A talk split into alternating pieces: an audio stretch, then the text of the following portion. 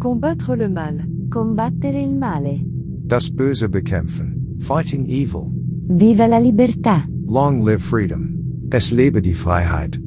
WEF World. Vive la liberté.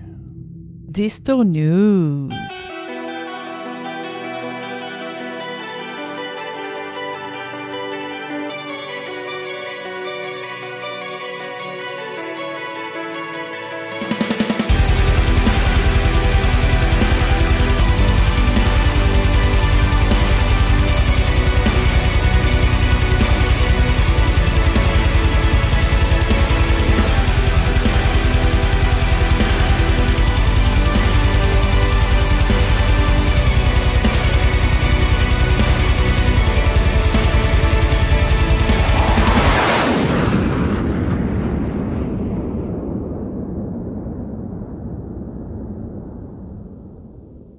It is January 11, 2023. My name is Distaman. Welcome to the English edition of Dystonews.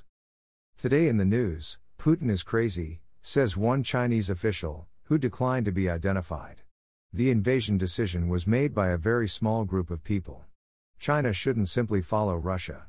China now perceives a likelihood that Russia will fail to prevail against Ukraine and emerge from the conflict a minor power, much diminished economically and diplomatically on the world stage, according to Chinese officials.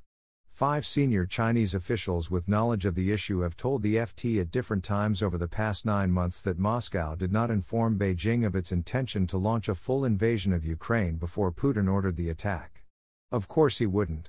One official told the FT that the closest that Putin got to informing Xi was to say that Russia would not rule out taking whatever measures possible if eastern Ukrainian separatists attack Russian territory and cause humanitarian disasters. This line was taken by the Chinese side as signaling the potential for some limited military engagement, not the wholesale invasion that Putin launched, the official said. And they believed it Beijing's main ploy is to attempt to reassure European counterparts that it is willing to use the closeness of its relationship with Moscow to restrain Putin from resorting to the use of nuclear weapons, Chinese and European officials say. Smart strategy. Another aspect of Beijing's strategy is to position itself not only as a potential peacemaker but also as a willing party in any post war efforts to help rebuild Ukraine. Xi himself sought to portray himself as on the side of peace in remarks he made to Putin late last month.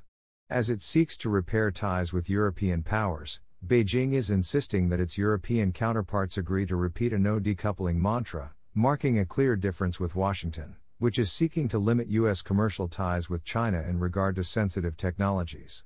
More news Russia has claimed that it has conducted missile strikes on barracks used by Ukrainian troops in Kramatorsk, in the eastern Donetsk region, killing 600 soldiers in retaliation for the deaths of dozens of Russian soldiers in a rocket attack a week ago.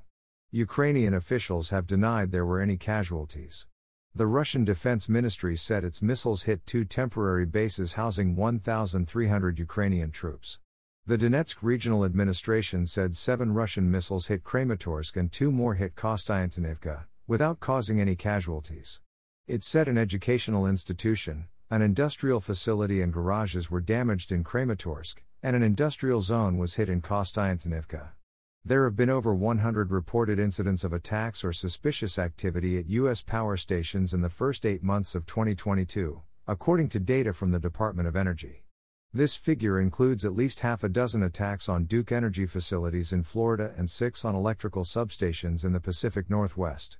Security officials have warned that the U.S. electricity infrastructure is vulnerable to extremists and saboteurs, and violent conspiracies targeting energy infrastructure have become one of the top themes on extremist social media platforms. Former Assistant Secretary for Infrastructure Protection at the U.S. Department of Homeland Security, Brian Harrell, has warned of a significant increase in attacks on U.S. energy infrastructure in 2023. Shorelines in San Diego County, including the South Bay region, were closed due to sewage spilling over the border from Tijuana. The spillages were caused by recent storms flushing urban pollution into the ocean, with over 2.8 billion gallons of sewage and chemical tainted runoff flowing through the Tijuana River and its canyon tributaries. The U.S. Environmental Protection Agency, EPA, has plans to build a diversion system north of the border, but has yet to secure funding. The EPA currently has $300 million largely earmarked for the expansion of the South Bay International Wastewater Treatment Plant, which serves Tijuana.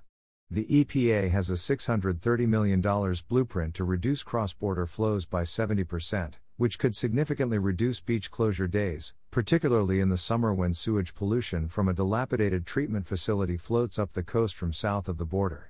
Researchers have discovered that digital license plate company Reviver's GPS tracking feature can be easily hacked, potentially allowing hackers to track the location and movements of vehicles.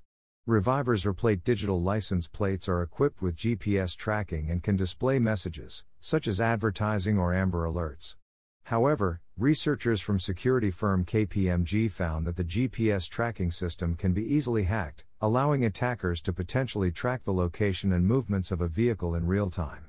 Reviver has said that it has implemented measures to address the issue, including adding a handshake protocol to verify that the GPS tracking data being received is legitimate. The average price of a dozen eggs in California has reached $7.37 this week due to an outbreak of bird flu that has killed millions of hens, making it difficult for local grocers to stock eggs that comply with California law. The outbreak of highly pathogenic avian influenza, or bird flu, has killed tens of millions of egg laying hens in the U.S., including millions of cage free hens that California relies on to comply with Proposition 12 the 2018 Animal Welfare Initiative that came into effect last year. The resulting shortages and price increases have disproportionately affected poorer Californians and have been exacerbated by new cage free mandates in other states. Over 57 million chickens and turkeys have died or been culled since the outbreak began in February 2020, with close to 4 million egg laying hens lost in December alone. Two Iranian men have been arrested in Germany on suspicion of planning an attack with ricin and cyanide, according to authorities. The brothers, aged 32 and 25, were detained in the town of Castrop Rauxel after authorities received a tip from the U.S. German authorities said that the men were suspected of planning an attack motivated by Islamic extremism, and that they would ask a court to keep them in jail while investigations continue. Herbert Reul, the top security official for the state of North Rhine Westphalia, said that authorities had received a serious tip that led police to intervene the same night.